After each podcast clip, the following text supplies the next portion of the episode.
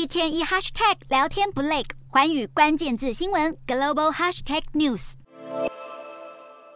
美国副总统贺锦丽的班机已经在二十六日抵达东京，这是他就任副总统以来首次访问日本。其中一个任务就是要代表总统拜登出席日本前首相安倍晋三的国葬。除了送安倍晋三最后一程外，美国政府官员透露，贺锦丽与岸田会面将针对台海问题讨论合作，并指出华府欢迎日本增加军事实力，以扮演更重要的安全角色。而贺锦丽预计在二十八日前往横须贺美国军事基地进行视察。在拜访完日本后，贺锦丽将转往南韩，与总统尹锡悦举行会谈，讨论政经科技合作和北韩议题。毕竟平壤当局又朝日本海发射飞弹了。贺锦丽即将访韩，现在又正逢南韩和美国联合军演，媒体推测金正恩刻意选择这个时机点进行发射，较劲意味浓厚。